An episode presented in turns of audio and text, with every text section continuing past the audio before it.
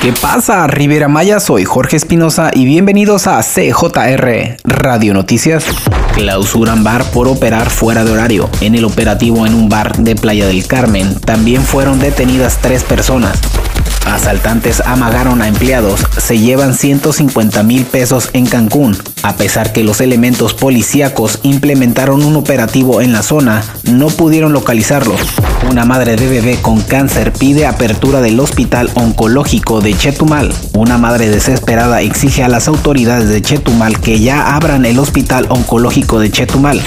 Sin efecto prisión preventiva contra Roberto Borge, ex gobernador de Quintana Roo. Un amparo deja sin efecto prisión preventiva en contra del ex gobernador de Quintana Roo. Gracias por escuchar CJR Radio Noticias. Soy Jorge Espinosa y sigan sintonizados a las frecuencias de CJR Radio y CJRradio.com. Gracias y adiós.